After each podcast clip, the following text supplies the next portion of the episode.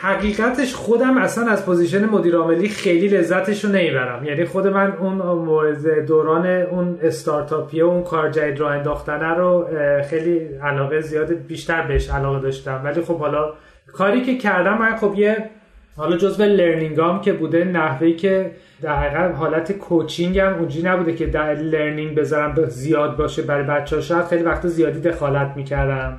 و خب یک یک سال که دارم سعی می‌کنم که خیلی همه رو دستشون رو بازتر بذارم و خودم رو هی کمتر بکنم کم رنگتر بکنم و هی بیشتر delegate بکنم. که در حقیقت این dependency رو من هی بیا تو سازمان کمتر و کمتر و کمتر بشه که تا حدودی هم تونستم در حقیقت این کارا رو انجام بدم. من یه جایی که خودم توش خیلی دقیق بودم محصول بودش که و بعد خود به خود اون جایی که میگن توشون خودشون خیلی درگیر هستن بعدا ممکن تبدیل بشه به نقطه صرف سازمان که ما تا حدودی به اونجا رسیدیم و الان داریم اونو دیگه دلیگیتش کردیم و داریم سعی می‌کنیم خودش روپای خودش جون بگیره و دیگه به من وابستگی نداشته باشه.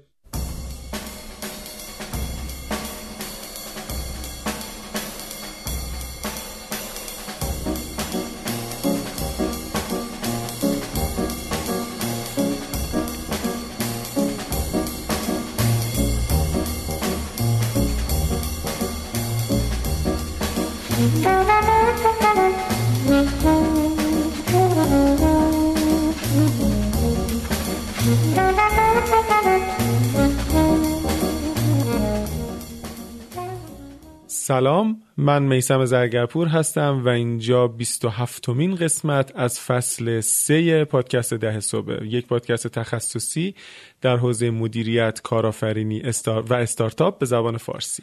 که ما در فصل 3 منم امید اخوانم و در فصل 3 داستانهای فرض و نشریب کارآفرینا رو میگیم و امروز مهمونمون آقای رضا اربابیان هم بنیانگذار و مدیرعامل شیپور هستند که این بخش دوم از این مسابقه است. بخش اول تو قسمت قبل می‌تونید گوش بدید که توی اون قسمت رضا راجع به بزرگ شدنش در کانادا تحصیلاتش کارهایی که هینه تحصیل تو کانادا می‌کرده ایده شیپور راه اندازی شیپور مشکلاتی که اوایل بهش خوردن صحبت کرده.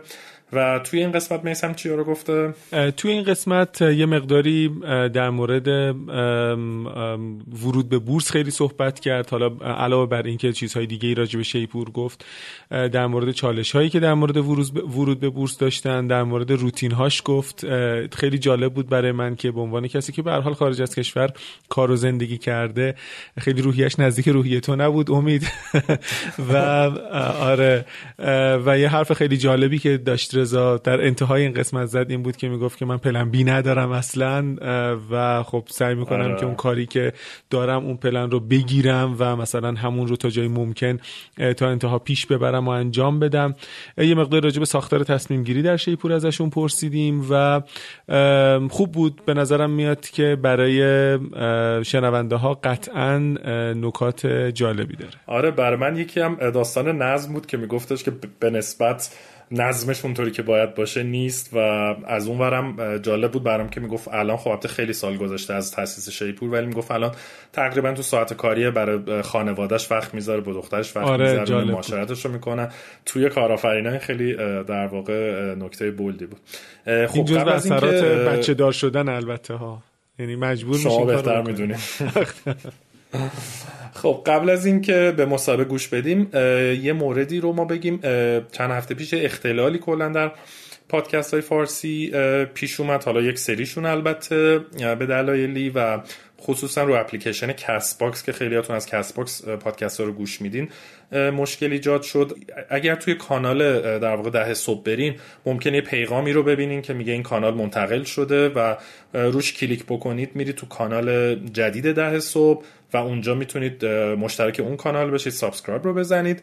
یا اگر هم که اینطوری نشد می‌تونید تو همون کانال ده صبح برین unsubscribe رو بزنین از اشتراک در بیاین.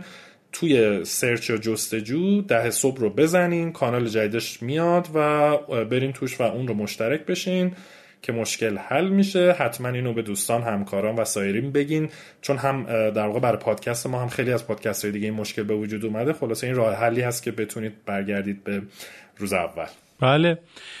و میشنویم قسمت دوم از مصاحبه با رضا اربابیان رو که مثل قسمت قبل که توضیحش رو دادیم در اول قسمت قبل سه نفری که در مصاحبه بودن یعنی رضا امید و من در سه نقطه جغرافیایی متفاوت حضور داشتن و امیدواریم که مثل قسمت قبل خوب در اومده باشه و براتون جذاب باشه. خیلی هم عالی. گوش میدیم به صحبت های رضا.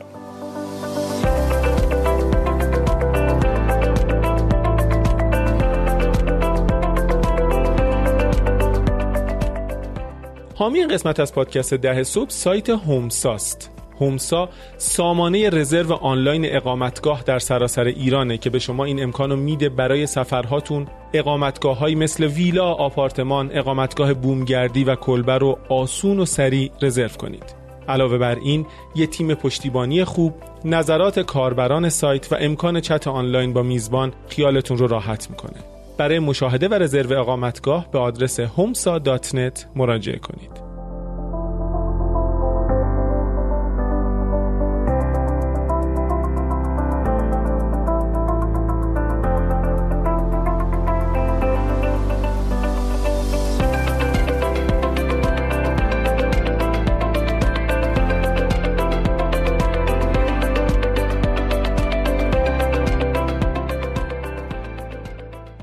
رضا جون مجدد خوش اومدی. بریم رو بخش دوم صحبت کنیم ببینیم که بقیه شیپور چی شد. خیلی عالی. خب یه نکته ای رو گفتی از در مورد چالش هایی که توی در واقع رشد و اسکیل کردن بود جاموند اونو به اون میگه گفتی راجب نظم و تمرکز و اینا بود. چی بود داستانش؟ ببین وقتی شرکت بزرگ میشه حجم کار که زیاد میشه یه بحث منابع انسانیه یه بحث دیگه هم افشن نگه داشتن شرکته. که همه چی مسئولیت ها مشخص باشه در حقیقت communication ها بهینه باشه و و اینجا خب ما تو اونجا داشتیم کم کم مشکل میخوردیم که ما یه کار یه از یه شرکتی شاپرک نمی‌دونم آشنا هستین آقای شاپرک آبی؟ شاپرک آبی یه در حقیقت framework ی که جهانی هست به اسم scaling که برای growth company هایی هستن که یه دفعه دارن رشد می‌کنن که بتونن شرکتشون رو اینجوری نظم بدن که بعد در حقیقت یه concept های کلی اینه که چهار تا قضیه داره. یکی people شه یکی استراتژی یکی cash ه و یکی دیگه هم داشت. حالا چهار تا موضوع بودش که روی این چهار تا میگه این اسکن بعد اینا رو در حقیقت بهینه بشن. بعد برای تمام مثلا در میره function های اصلی که تو سازمان هستش که قرار business رو درایو بکنن کدومان؟ برای اونا KPI هاشو بذاریم. بعد خب تمام این function ها از یه سری پروسه های اصلی تو سازمان هستش که این پروسه ها رو چجوری پروسه های اصلیتون چجوریه و برای اونا KPI بذارین owner بذارین؟ از بحث یعنی خلاصه یه یه, یه framework ی که کمک می‌کنه که ولی خب framework خیلی پیچیده یعنی شاید بهترین framework نیست ولی میگم یه یه به قول معروف یه نظمی به سازمان می‌تونه بده که ما از اون استفاده بعضی جاشو تونستیم جای خوب execute کنیم بعضی جاشو هنوز جای کار داره و داریم روش کار می‌کنیم. ببین یکی از مسائلی که خب من خودم خیلی می‌بینم با استارتاپ های ایرانی که کار می‌کنم. حالا کوچیک‌ترها رو کاری نداریم ولی بزرگ ها و بزرگترین هایی هم که در واقع وجود دارن حالا دونه دونه نام نبرم هنوز روی مسئله در واقع چالش دارن. یعنی فرایندهاشون لزوما مثلا تدوین نشده مستند نیست دقیق نیست بهینه نشده شرح وظایف خیلی وقتا مشخص نیست KPI خیلی وقتا مشخص نیست. اینا شماها به نظرم خیلی زود روش تمرکز کردی و اینا رو انجام دادی. فکر کنم اعتقاد آره ولی ما هم الان توش خوب نیستیم. یعنی الان در واقعیت بگم الان ما هم توش خوب نیستیم. یعنی ما شروع کردیم روش کار بکنیم ولی تو عمل انقدر سرمون مشغول کار خود خیلی روی این یعنی هنوز execution خوبی شروع شروع کردیم این قضیه رو. مثلا همین scaling up شروع کردیم الان دو سال اینا شاید میشه که ولی یه جاهایی شد چون تمرکز نذاشتیم روش باعث شده که خوب ما هم الان نه. و بعد مثلا اونجوری که بعد documented درست نداشتیم رو مسائل مثلا یه ذره یه جا به جای تو سازمان بشه ممکنه یه کل performance این قضیه بیاد پایینتر. درست. که خب یه ذره الان من خودم دارم روی این کار می‌کنم که دوباره بعد بتونیمش دوباره آره دیگه یه ذره منظم ترش بکنیم.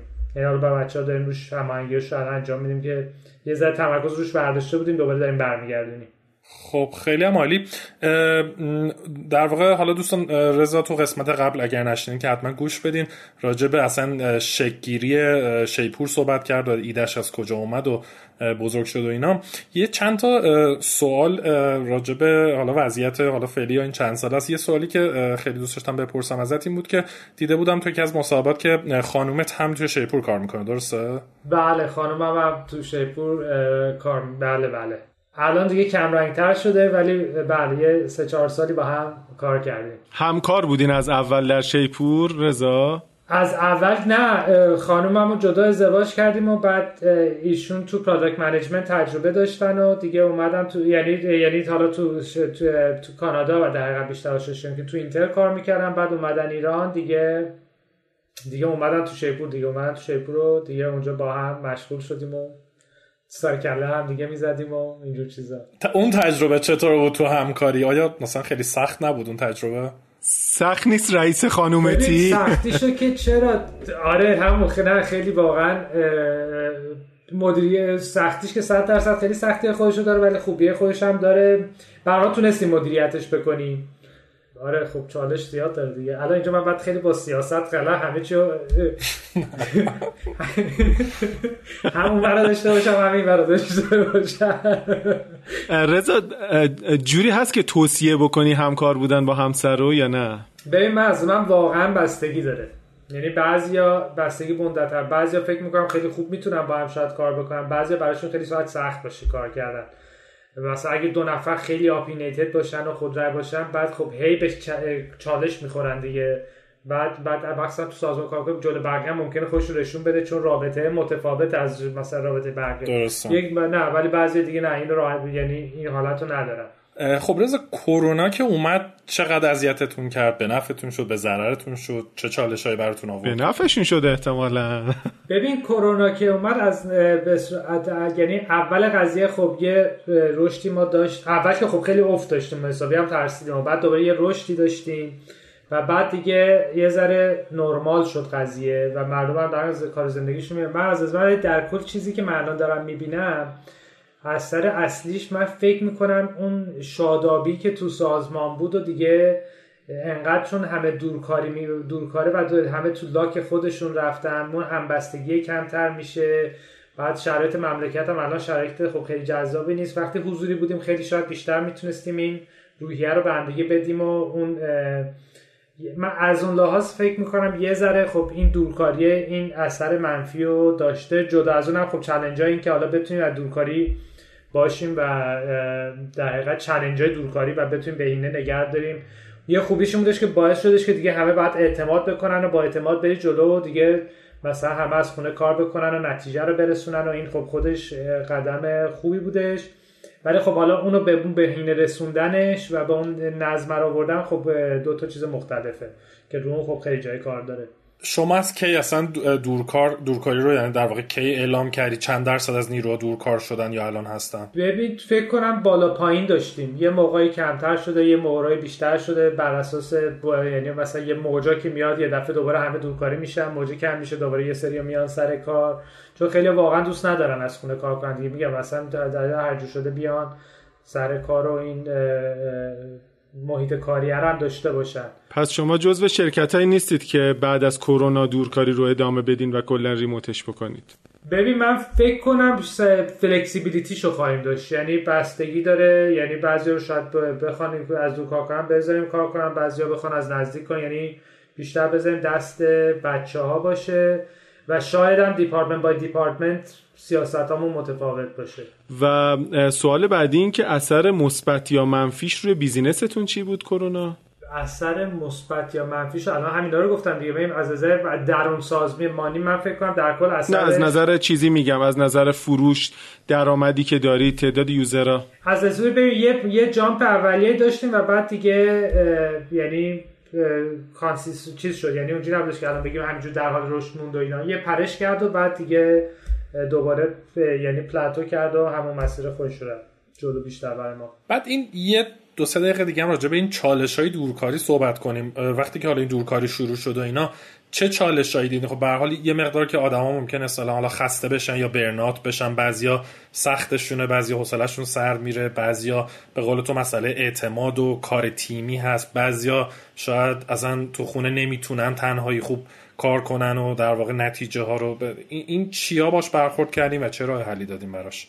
ببین من اینو حقیقتش الان فکر کنم خیلی داریم قضیه رو تیم به تیم جدا جدا و هر بخش سازمان داره روش خودش باشه. مثلا تیم product tech مون خب challenge ای خودش رو داره یه تیم فروشمون مثلا اصلا دو نوع شخصیت های مختلفن و برخوردها باهاش متفاوته و من ریس حقیقتش تو هر کدوم نیستم که بخوام بگم الان داریم دقیقا چی کار می‌کنیم.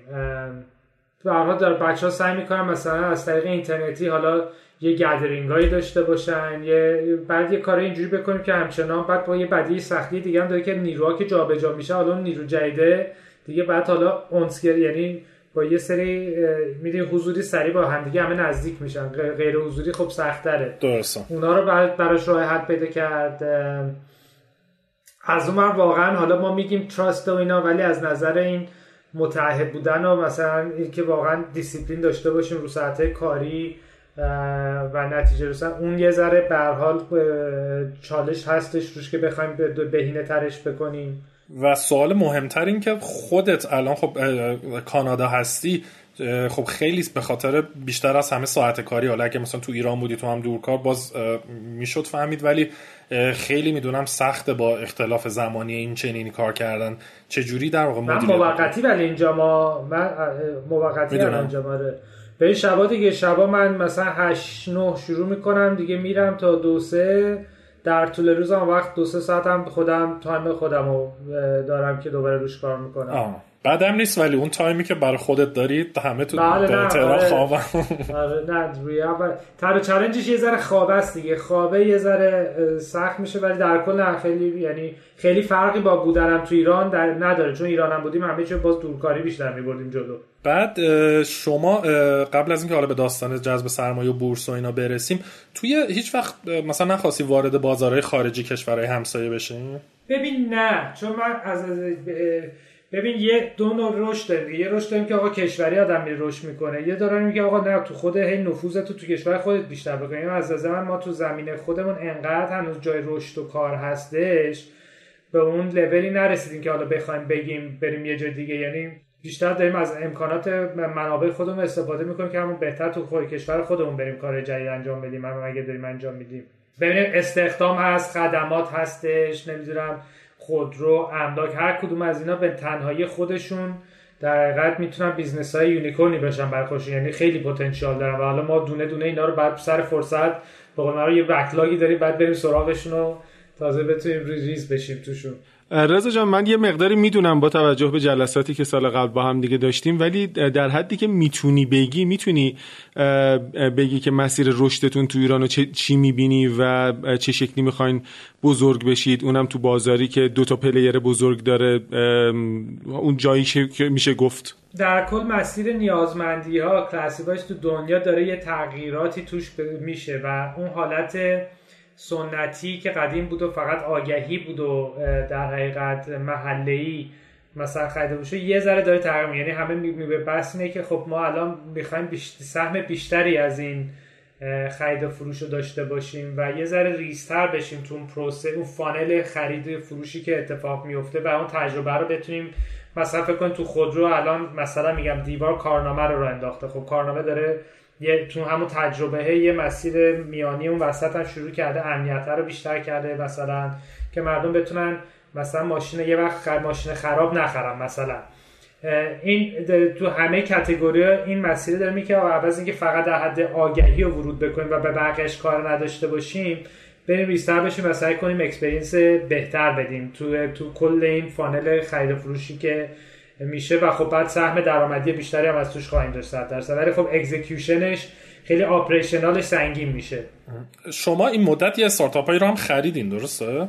ما یه استارتاپ آلونک رو خریدیم که سایه تخصصشون تو موضع ملک بودش که اینو ما فکر کنم سه سال پیش اینا خریدیم.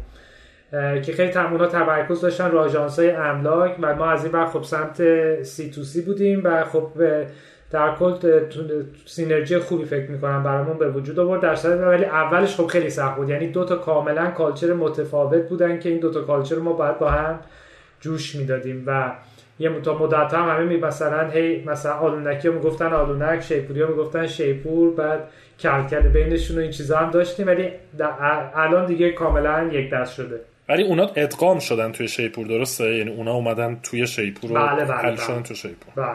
غیر از آلونک جای دیگه هم خریدین یا نه؟ تو زمینه مثلا خودرو یا چیزای دیگه؟ نه نه نه نه. یه business دیگه رو خریداری نکردیم. OK اینم بپرسم جذب سرمایه شما غیر از اون دوری که از در واقع Pomegranate جذب کردین که تو قسمت قبل گفتی باز هم جذب سرمایه کردین؟ بله ما دو سه دور جذب جذب سرمایه داشتیم. یکی دو دور مثلا اول به پامگرانت اومد بعد پامگرانت با و حالا شرکت هموش ما شرکت فیروزه و حالا سیستر کامل چند هم اونجوری درونی جذب سرمایه کردیم و یه و مرحله آخر ما یه جذب سرمایه کردیم که در حقیقت لوتوس پارسیان بهمون پیوستن.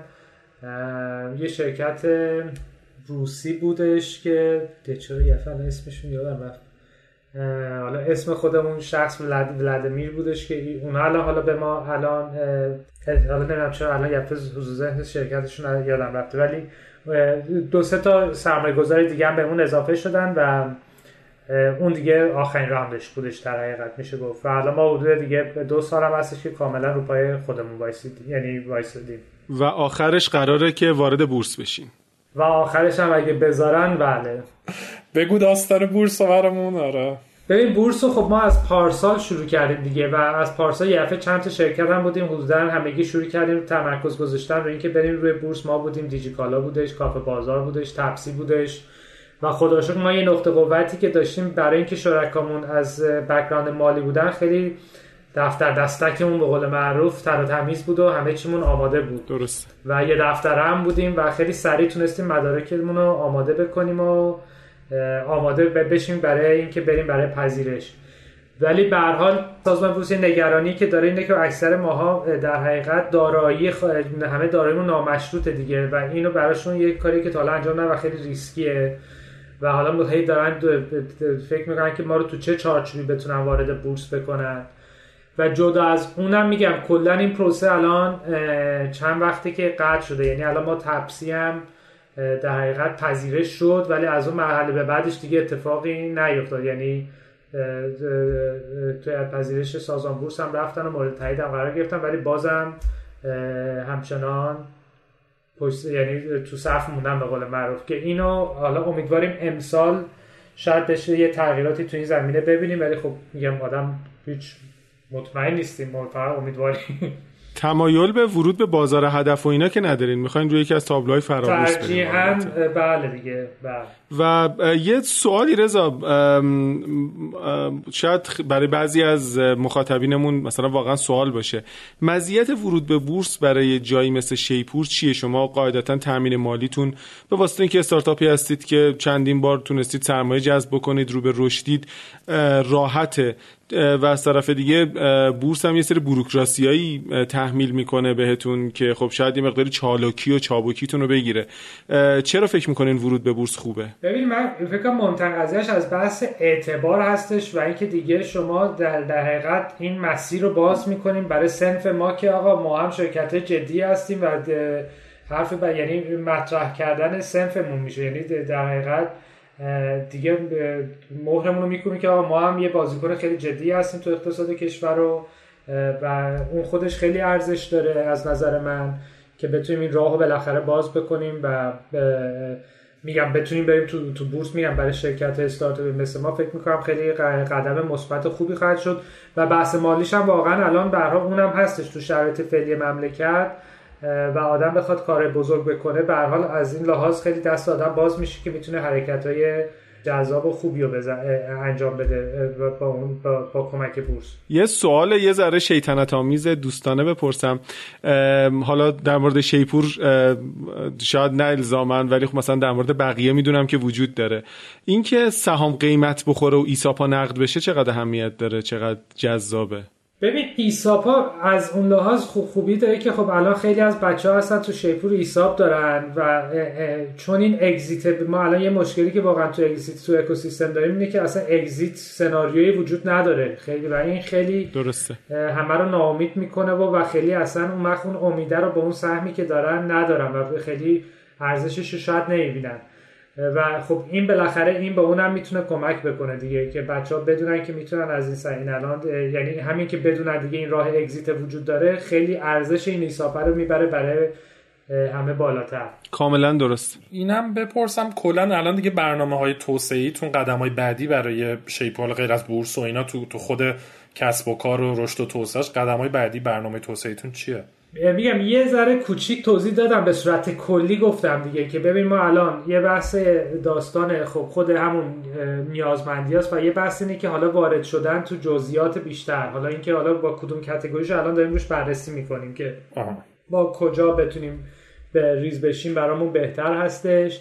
ولی تو همه جا دیگه ببینیم ما در حقیقت چیزی که دنبالشیم اینه که این چلنج هایی که تو معاملات وجود داره رو بتونیم برای مردم حل و فصل بکنیم. و حالا تو اون زمینه بعد ببینیم ما کجا می‌تونیم موثرتر باشیم و بر اساس اون وقت اولویت بندی بکنیم و ببریمش جلو رضا جان یه سوالی هم من بپرسم برای شخص خودم خیلی جذابه ساختار تصمیم گیری تو شیپور چه شکلیه و مثلا باید به اجماع برسین یا مثلا توی هیئت مدیره است یا مثلا آره. ببین ما بیشتر در سازمانی و به اجماع سعی می‌کنیم گروهی تصمیمی که خیلی چالش انگیز میشه یعنی خیلی جلسات فرسایشی خیلی وقتا داریم و اینه که همه چی می‌خوایم همه رو متقاعد همه رو متقاعد بکنیم و هم مسیر بکنیم و خب خودش حقیقتش مطمئنم نیستم که کار درسته یا کار بعضی وقتا شاید بهتر باشه که یه ذره تفکیک بشه مسئولیت ها و سرعت بره بالاتر تا اینکه هی آدم درگیر بشه. ولی ما اوکی رو واقعا سعی کردیم از پایین به بالاشو بکنیم. یعنی این ساختاری که می‌کنیم اول از همه مثلا ما که جلسه می‌زنیم یعنی تیم مدیرا پیشنهادشون اول میارن از یعنی پیشنهاد میدن بعد منم روشون با هم دیگه مثلا چک و چونه می‌زنیم و به یه توافق می‌رسیم و بعد دوباره برای دیپارتمنت هم اول تیم ها هدف اینه که بتونن پیشنهاداتشون رو بدن. یعنی پای اول از پایین بیاد بالا و بعد از بالا چکشکاری بشه. این و نقش خب... هیئت مدیره چیه این وسط؟ هیئت مدیره فقط جهت ها رو مشخص می‌کنه؟ خب هیئت مدیره میره تو بحث استراتژی و یعنی از نظر حمایتی هستش بیشتر و بحث استراتژیک مکشود یعنی ببینیم تو چه مسیری می‌خوایم بریم آیا می‌خوایم رو, رو پای خودمون وایسیم می‌خوایم از طریق جذب سرمایه بریم جلو معایب محاسنش چیه؟ یه ذره کلی تر مسئله اونجا داریم. الان روش فعلی شیپور الان اینجا. زمانی که تو مسیر رشد بودیم خود تو جزئیات تر بودیم. الان ولی خب نه یه ذره تو کلیات تر هستیم. الان از سرمایه گذاراتون هم کسی توی یعنی حالا غیر از فیروز و رامینا از بقیه سرمایه گذاراتون تو هیئت مدیره هستن؟ بله دیگه خود پامگرنت هستش دیگه. یعنی من هستم رامین هستش روزبه هستش و پامگرنت.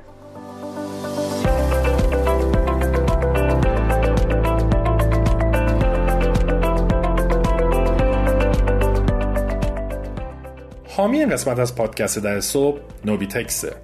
نوبیتکس یه شرکت پیشرو در عرصه فینتک و خدمات مالیه که با پشتیبانی از 18 رمز ارز اولین پلتفرم دانش بنیان مبادله رمزارزها در ایرانه. شما به کمک سایت یا اپلیکیشن نوبیتکس می‌تونین وارد دنیای ارزهای دیجیتال بشین و در محیطی کاملا امن با دنیا تجارت کنین. برای خرید و فروش ارزهایی مثل بیت کوین، اتریوم و دوج کوین تنها کافیه در سایت نوبیتکس به نشانی نوبیتکس dot ir ثبت نام کنین تا وارد بازار جهانی ارزهای دیجیتال بشین.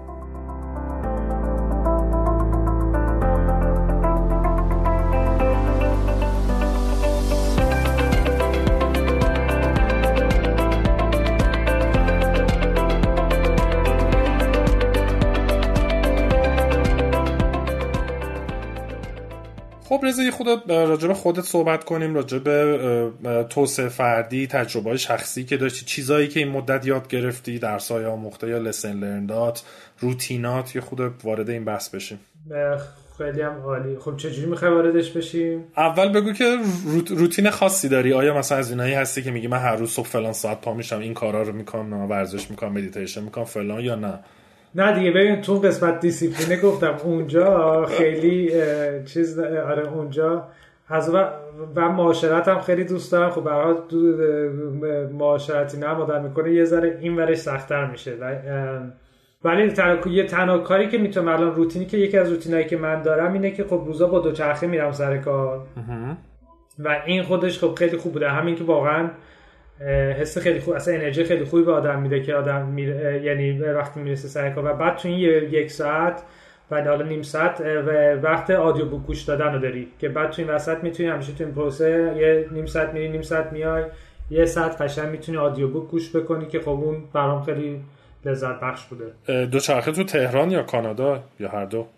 تو تهران دیگه تهران. نه کانادا که سر کار نمیرم که. همین آخه گفته الان که میرم سر کار. اینجا ما تو خونه آکواریوم شیشه گیر کردیم جایی نمیریم آره.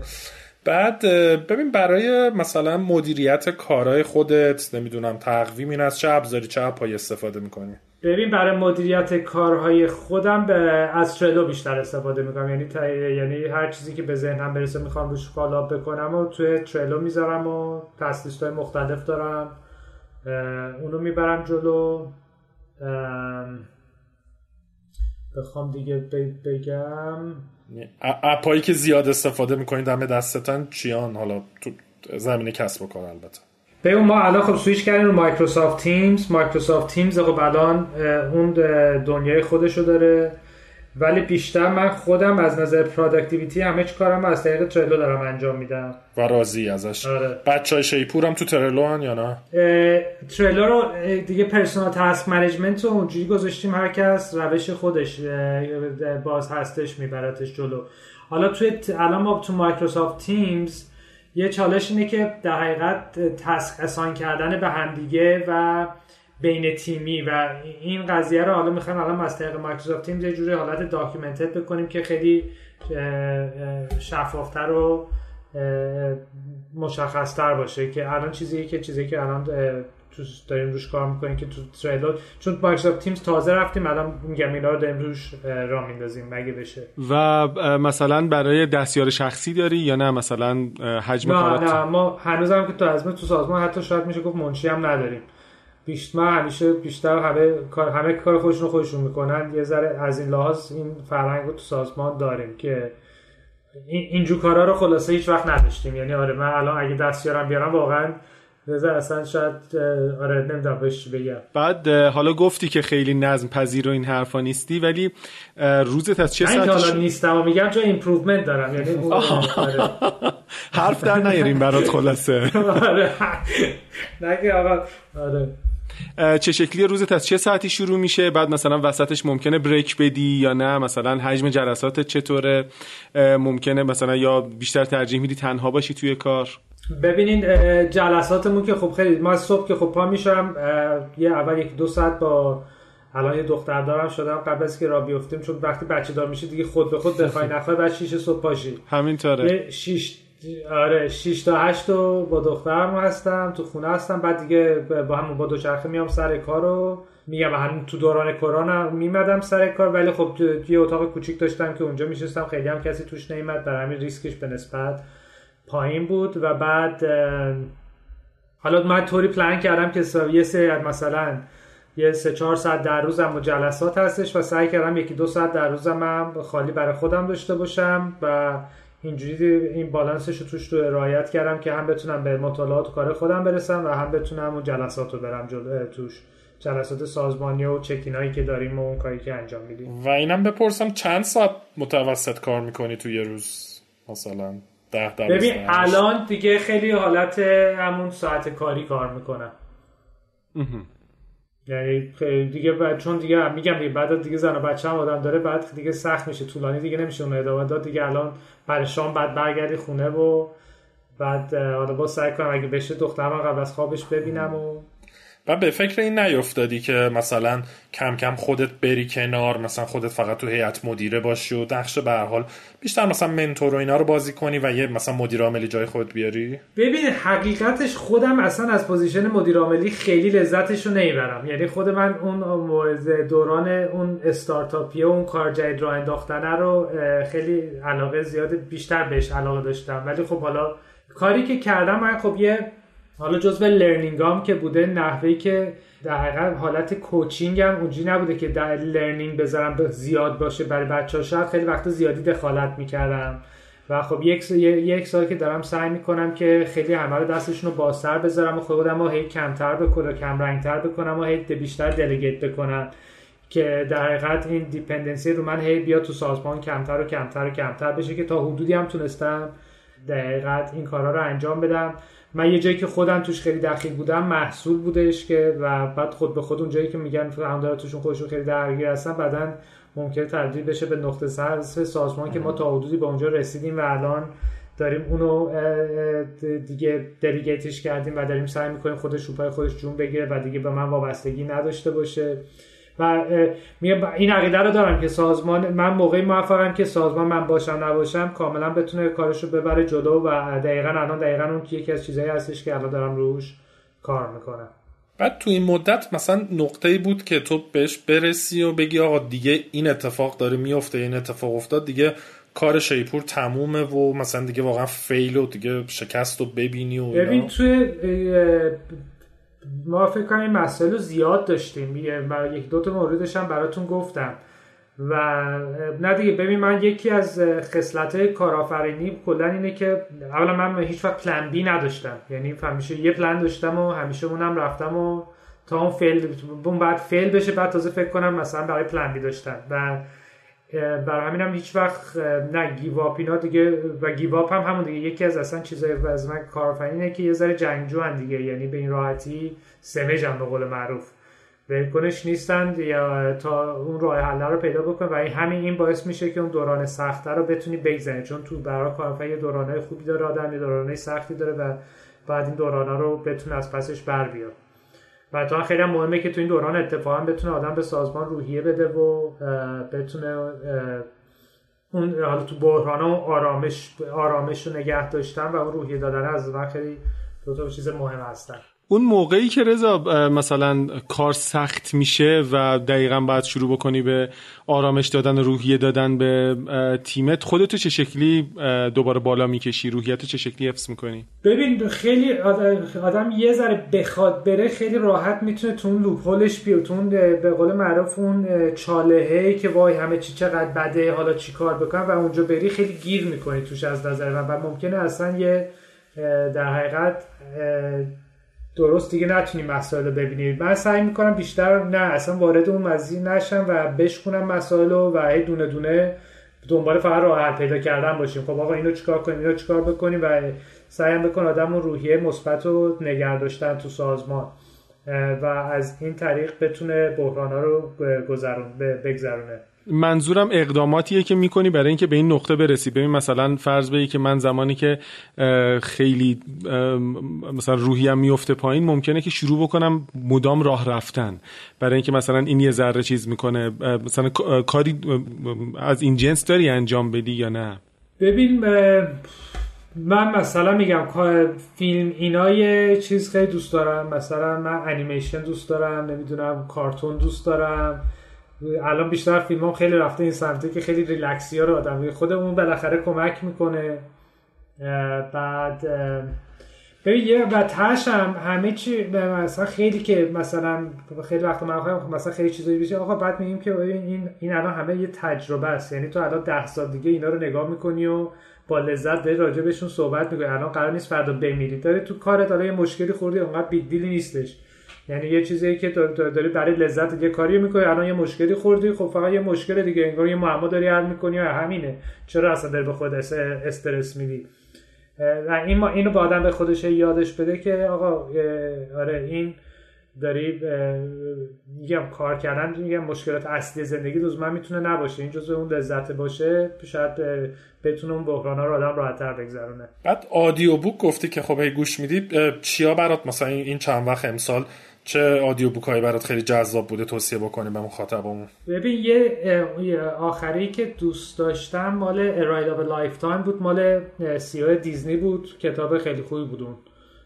که در کل اونم اون مسیرش رو از مثلا اون از اول که شروع کرده تا اون آخرش و بعد اون advice هایی که میده کلا کتابی بودش که کتاب قشنگی بودش. و خیلی لذتش بردم. و پادکست هم گوش میدی کلا؟ غیر از ده صبح که حتما گوش تو پادکست نمی‌دونم چرا هنوز خیلی تو پادکست ورود نکردم. آره به غیر از ده صبح ولی تو پادکست هنوز خیلی ورود نکردم. پادکست چیز Masters of Scale و How I Built This که مال NPR این دوتا خیلی خوبن. فکر کنم خیلی خوشت بیاد. داستان کارآفرین است دقیقا چیزی که فکر کنم دنبالش هستی. بعد یه سوالی هم همیشه یعنی یکی از مشکلهایی که خیلی همه شرکت های چه شرکت های ایرانی چه حتی شرکت های خارجی هم که من باشون کار می‌کنم دارن سر بحث ارزیابی عملکرد پرسنل یهو اینو یادم افتاد گفتم از تو هم بپرسم. این مسئله رو داشتین که خب ما چه جوری ارزیابی کنیم که هم عادلانه باشه هم اگه می‌خوایم پاداش بدیم معقول باشه سلیقه ای نشه همه باش درگیرن. شماها راه حلتون چی بوده براش؟ ببینیم ما خب ما تو OKR همه هست point OKR اینه که خیلی به ارزیابی و عملکرد نباید ربط داشته باشه. ولی در این حال تو بحث مدیریت وقتی یعنی دیگه بعد از این مدت مشخص میشه که یکی داره آقا این اوکیار رو داره هر دفعه داره نمی... یعنی می‌دونی نمی‌زنه یا می‌زنه. و سعی کردیم تا الان بیشتر اونجوری بردیمش جلو. ولی خب الان داریم خیلی سعی می‌کنیم که ریستر بشیم و در کنار اوکیار خیلی اون پرفورمنس بیس KPI هم اضافه بکنیم که در پارالل این دوتا دوتا رو رفت. ما یه اشتباهی که کردیم همون این که در کنار OKR حالا اشتباه لزوما تو, تو این scale مختلف می‌تونه فرق داشته باشه ولی قدیم نداشتیم ولی الان فکر می‌کنیم که لازمه که حتما این KPI base و این و چون grading هم الان تو سازمان راه انداختیم و این grading باید مشخص باشه برای همه که آقا به این دلیل الان ایشون مثلا grade ش بالاتره من grade م تره و اینو بتونیم دفاع بکنیم ازش به قول معروف. OK و الان موفقی یعنی راضی الان از یعنی این الان جزء اینم الان در این ongoing ongoing به قول معروف. هنوز به اون مرحله که می‌خوایم نرسیدیم روش. خودت ولی مثلا بخوای عملکردی که از مثلا مدیراتو مثلا چم ارزیابی بکنی چه فاکتورایی برات مهمه؟ حالا بخشش که بله مثلا OKR ها و KPI و اهداف و target ها و ایناست. غیر از اون چیزای در واقع نرم تر مثلا بخوایم راجع به مهارت های نرم و اینا صحبت کنیم مثلا سه تا چیزی که به نظرت خیلی مهمه چیه توشون؟ ببینید فرهنگ سازمانی خب خیلی مهمه و اون فرهنگی به فرهنگ ما بخوره خاکی بودنه برای من خیلی مهمه. بعد اینکه طرف همیشه در حال رشد باشه. یعنی ببین اگه تو مثلا میگم حد استانداردت مثلا بگی آقا خوب برای من اینجا خب به اینجا تموم می‌کنی. ولی اگه اینجا باشه اینجا تموم می‌کنی. و اینکه این پر این دیدگاه داشته باشی که این ongoing improvement یعنی هیچ وقت من خوب نیستم. یعنی من کلا با کسایی که میام میگم من خوبم مشکل دارم چون نه تو, تو از چه یعنی همیشه این جای رشد هست و و اون استاندارده رو هیچ وقت یعنی همیشه جلوت باشه و هیچ وقت نتونی بهش برسی. یعنی همیشه بگی آقا من خیلی جای کار دارم خیلی جای بهبود دارم هنوز وضعم خرابه. یعنی این از این mindset خیلی می‌تونه کمک بکنه. یعنی مدیرایی که بتونن این این این mindset رو پیدا کنن فکر می‌کنم تو رشدشون خیلی خوب کمک می‌کنه و به learning شون خیلی کمک می‌کنه. leadership خیلی مهمه اینکه بتونن به بچه ها انگیزه بدن و مثلا خود من یکی از نقطه ضعفام اتفاقا تو این بحث هستش که خب در حقیقت به خاطر همون قبلیه که میگم هی همیشه می‌خوام برسم خیلی compliment نمیدم رو accomplishment هایی که به وجود اومده و اون خودش خیلی بده. یعنی تقدیر تو تقدیر میگی ضعیفی آره یا feedback و تقدیر همش هی دنبال اینا خب این چی شد این چی شد همیشه هی دنبال آره اون نرسیده هم تا تشکر کردنه. نمی‌دونم بهتر شدم یا نشدم ولی در کل می‌دونم اون چیزیه که توش همیشه feedback زیاد می‌گرفتم راجبش. باید بریم از بچه های شیپور بپرسیم پس آره و ownership قضیه. این ownership داشتن هم خب خیلی چیز مهمه. یه پاس ندی بین اون دیگه. آقا تو یه, یه وقتی مدیر از تو بعد دیگه ای تا زدش فکر کن. یعنی باید خودشون صاحب شرکت بدونن و خب سعی کنن یه بار بزرگی رو خودشون دستشون بگیرن و ببرن جلو. اسم شرکت چی شد که شیپور شد رضا؟ خب با سر یه سه چهار ماهی توش درگیر بودیم. و هی هم می‌خواستیم make sure بکنیم که هم domain ش وجود داشته باشه هم dot com ش باشه dot ir ش باشه هم اسم ربط داشته باشه به شیپور و خیلی اسمای مختلف هم انتخاب کرده بودیم. جارچی مثلا یکیش بود حالا چیز بود زن زنبیل یکیش بود مثلا ولی آخر سر به شیپور رسیم فکر کنم پیشنهاد رامین هم بودش که آخر سر شیپور رو انتخاب کردیم. و بیشتر هم همون داستان جار زدن بود که یه چیزی برای فروش داری دارید اعلام می‌کنید که جار میزه برمی که من اینو برای فروش دارم و بحث اون تو وانتا هستن که با بلنگو آره. میرن آره همینطور وانتا رو ما باهاشون خیلی آشناییم چون این مدت تو کرونا که پادکست رو ضبط می‌کردیم خیلی وقتا خب پنجره ها رو واز می‌کردیم تو بالکن اینا می‌گرفتیم بعد تازه فهمیدیم چقدر از این وانتی ها هنوز تو تهران رد میشه و فکر کنم خودش کلی جای کار برای استارتاپ ها جای اونا رو بگه. آره. نه درسته بله. یه سوالی رو راجع به فرهنگ سازمانی. خب خیلی اشاره کردی تو حرفات خیلی بولد بود این داستان فرهنگ سازمانی.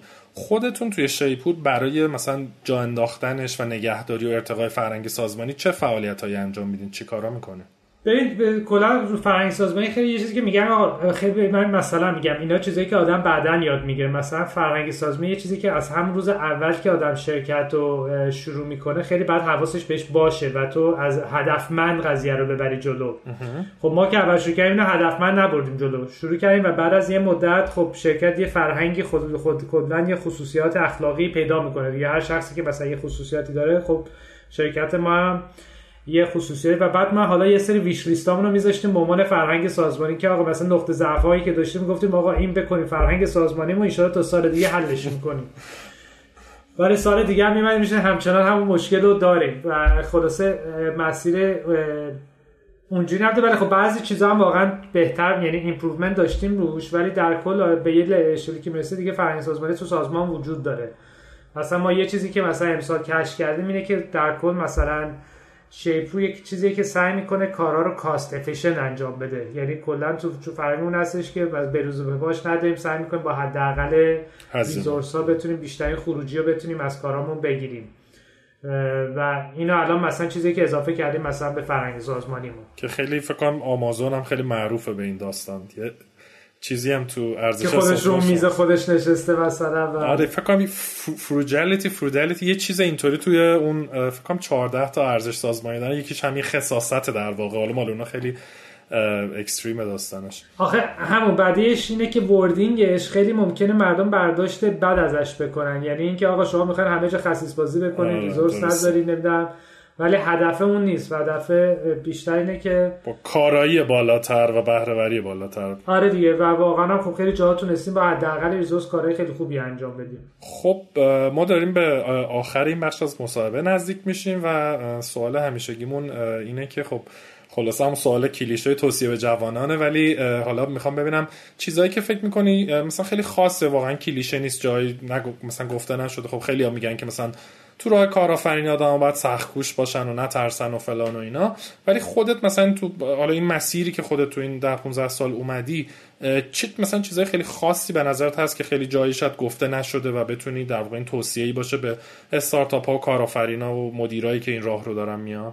ببین تو بچه‌ای که تو ایران استارتاپ کردن هستن من جزو معدودایی هستم که در حقیقت کوفاندر اجرایی ندارم. یعنی مثلا اکثریت اگه دقت کرده باشین دوتا دوتایی دوتایی هستن و خب این برای من خیلی سخت بوده و مثلا تمام حالا بالا پایین اون فشارها هم خیلی میفته رو دوش یعنی کسی رو در کنارت اونجوری نداری و از اون ورم وقتی دو سه نفر باشی خب خیلی سرعتتون میره بالاتر وزنهای بیشتری می‌تونی بردارین و من یکی از نصیحت هم همیشه این بوده که مثلا اگه خودم سعی بکنی آدم از همون اول یک co-founder که داشته باشه که همدیگر رو complement بکنیم و اونجوری خب خیلی کاره سرعت رشد بهتری داریم و ساپورت معنوی خوبی هم برای همدیگه هستیم.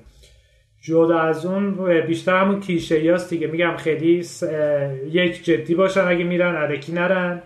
ولی برن دیگه یعنی کارو شروع بکنن و خیلی پیچیدهش نکنن به قول معروف. برن تو دل کار هر چه زودتر. نترسن. و پلن بی هم نداشته باشن. با یه پلن برن و دیگه میگم بر جدی بودن منظورم اینه که واقعا دلتون بخواد انجامش بدیم برین توش ولی بعد دیگه و بقیه‌شو حالا انشالله حل فصل می‌تونیم بکنیم. این که میگی plan B نداشته باشن اصلا جزو چیزاییه که به نظر من امید خیلی چیز عجیبیه. یعنی من امید هر دو آدم هایی آره. هستیم که plan B چیه plan Z هم داریم و خلاصه کلی روش حساب ببین پلن بی وقتی از اول که می‌خوای یه کاری شروع بکنی plan B داشته باشی تقی به توقی می‌خوره میگه پس برم plan B. می‌دونیم از وقتی ولی اینجوری و تو یه فقط یه مایندست داری یه تمرکز روی یه چیزی داری تا اون اونو حد از 100 درصد تو داری رو می‌ذاری. ذهن دیگه جای دیگه نیست و اون خب خیلی می‌تونه کمک کنه. آره ولی فقط باگش اینه که ریسکش خیلی بالاست به هر علتی اگه اون پلن ایه ولی نشه و یا بهتره که ممکنه آره بهتره. اینم من آره. بپرسم و مصاحبه رو تموم بکنیم. گفتی که خب تنها بودی هم بنیانگذار نداشتی اینا. توصیت یعنی هم بنیانگذار آره اجرایی. اجرایی بوده رامین روزمه که بودم. آره آره. خب قاعدتا مثلا حالا خیلی ها میگن ایدئالش اینه که تو هم بنیانگذار مثلا عدد سه رو خیلی ها توصیه می‌کنن و میگن که مثلا یه نفر باشه که تیکه تکنولوژی کلا فناوری product tech اینا رو داشته باشه. یکی روی بازاریابی و فروش و رشد و اینا باشه و یکی هم روی به هرحال عملیات و کارهای اجرایی و مثلا مالی و HR و اینجور چیزا. این معقوله به نظرت یا توصیه رو این داری؟ بله نه هم دو خوبه هم سه خوبه هر یعنی از از من بله به قول هرچی بیشتر چه بهتر. حالا من چون تجربه دو سه رو نداشتم خودم خیلی سختتر می‌تونم روش نظر بدم. ولی فکر می‌کنم سه داشته از دو هم باز بهتر, باشه. خلاصی یک نباشه. یک یک سختترش می‌کنه. هر کدوم کچ کمتر یه اون یه نفر بعد همین کارا رو انجام بده دیگه. درسته. و بعد میگم مگر اینکه حالا اون نفرهای اولی که تو سازمان وارد میشن بتونن قشنگ اون وزنه ها رو سریع بردارن. خب اونم هست. مرسی. خب خیلی ممنون رضا جان. خیلی مسابقه عالی بود و ممنون وقت گذاشتی و مرسی خیلی لذت بخش بود. چقدر عالی. برای ما هم همینطور بود. مرسی. ممنونم که وقت دادیم به خیلی ممنون. دوستان فعلا خدافظ تا مصاحبه بعدی. خدا نگهدار. مرسی. خدافظ زرنگی